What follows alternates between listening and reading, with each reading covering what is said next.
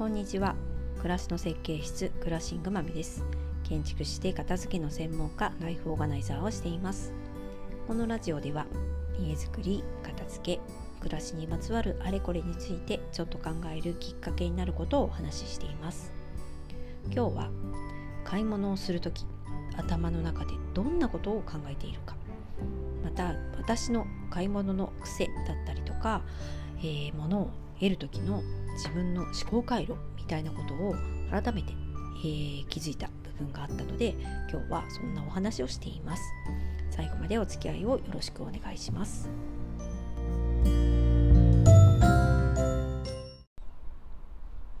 えー、今日はですね私が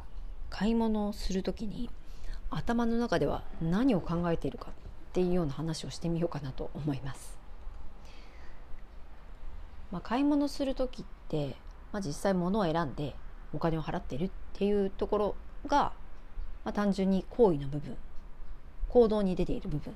だと思うんですけど実際にはその行動する間には頭の中でいろんなこと考えてますよね。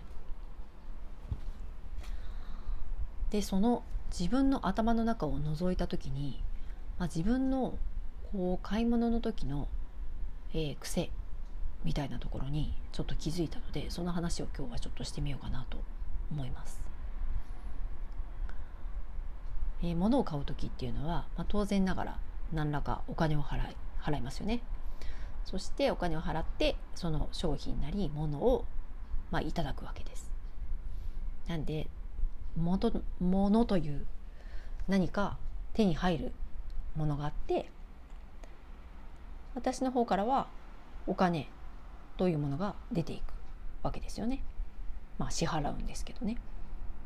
まあ、その時に私はこう最初に出ていくお金のことだから自分の持っているお金が減るっていうことの方に先に意識が向きやすいんだなっていうことを思いました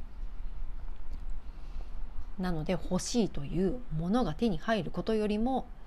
えー、自分のお金が減ることに先にビビッと反応しちゃうっていうふうですね。まあそういう意味もあって私は買い物がちょっと苦手意識があるというかうん、買い物がすごい好きっていう風な思いにならないんだなってことに改めて、はい、最近気づいたんですよ。まあこれもね、まあいい悪いとかではなくそういう私は特性があるんだなっていうことをこうあんまり今まで意識してなかったんですけど、まあ、それにね気づきました。まあそう気づいた時にいやいや待てよちゃんとお金を払って私はその欲しいものを得てるしそのものから、えー、満足感だったりとかなんか幸せ感だったりとかまた便利な機能性だったりとかいろんなものが得てるわけですよね。もうちょっとそっちに注力、まあ、注目しようと思ったわけです。まあ、そう気づいたらちょっと最近財布の紐が緩んでしまいまして、えー、ここ1ヶ月ぐらいは結構自分がいいなと思うものそしてそれを得た時の自分とかどうなるかってことを想像して迷ったら欲しいと思った気持ちが強いなら買ってみようというふうで買い物をしております。えー、ここ最近すごく迷ったんですけどやっぱやめたものも一つあって、えー、それは折りたたみ自転車です、まあ、今なくても生活できてるしなあると便利かもしれないけど本当に乗るかどうか分かんないしな。うーん。また自転車っていうのも折りたたみっていうのもね初めて買うものなのでいや本当に乗りやすいかなとかいろいろ考えてたらもう面倒くさくなっちゃって私この考えてる間っていうのがすごくこう、うん、苦手というかそこにこうエネルギーを注ぐことがどうもこう負担を感じるのでもういいやっていうふうでやめちゃいました。で買おうかなってずっと多分何かあるといいなって思ってて買えなかったものっていうのが、えー、旅行の時にちょうどいい大きさのカバンがなかったんですよね。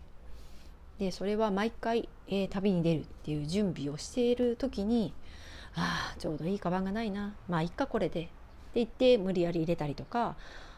あ、ちょっとスペース余分なスペースが空いてるなとか思いながらまだ持ちにくいななんて思いながら、えー、使ってたんですけど、えー、今度、えー、今月もねちょっと遠方まで、え旅行に行きますし、えこの先も多分予定がなんとなくありますので。いやこれはね旅行のたびに毎回そんな思いするのはやっぱり嫌だなと思って、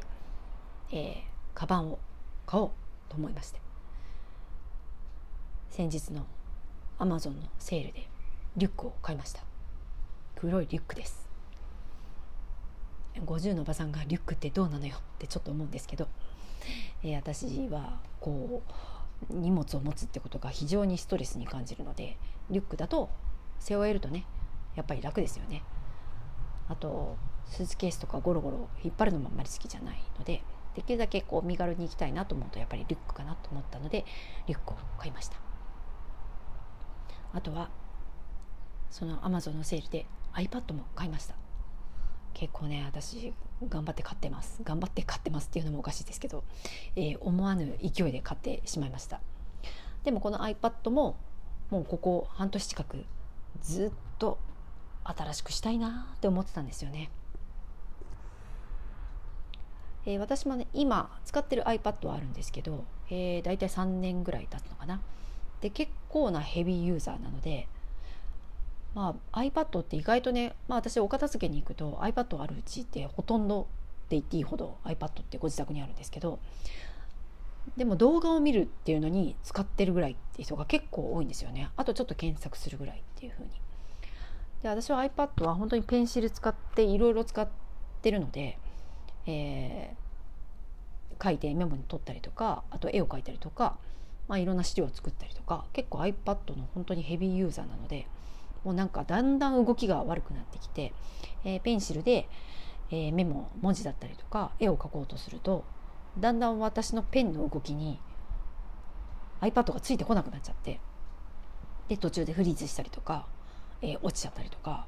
まあいろいろこう作業性のストレスを感じていたのでもうちょっと能力がある iPad にしたいなっていうふうに思っていたので、まあ、買い替えをいつか買い替えたいなっていうのはもやもやとずっと使うたびに思ってたんですけどちょうどこの Amazon のセールで、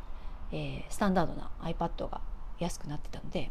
まあ私はとはいえねスタンダードな iPad で十分かなっていうところだったので、まあ、バージョンアップという買い物をしました。まあ、こうしてねちょっと最近買ったものまだ他にもちょっといろいろ買ってるんですけど思うとやっぱりその買い物を手に買い物してそのものをね手にした瞬間っていうのはすごい嬉しいですしあと今はその買ったもの iPad そしてリュックが来るのを待ってるっていう状態なんですけどはい来ないかなってやっぱり単純に嬉しいし、えー、気分が上がりますよね。なのでまあ払ったことでいろんなものもそうですけど物以外のいろんなものを得てるなっていうのを改めて感じたのでこれからはもうちょっとね上手な買い物をしたいなと思った、えー、ここ最近の私の買い物の話を、はい、してみました。えー、なかなかね暑い日が続いてますしまだこれから本番になりますが皆さん体調はいかがでしょうか、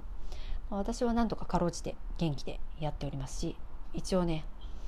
頑張って、えー、チョコザップも週に2回ぐらいはなんとかいけてるので、はい、こう体のメンテナンスやねこう体力維持も意識しながらこの夏を乗り越えたいなと思っております。えー、来週は、まあ、今もお話ししたようにこう旅先に出てますので旅先からひょっとしてお話しするか、えー、事前に収録するか分かりませんが、はい、また、えー、来週もお付き合いいただけると嬉しいです。ではまた。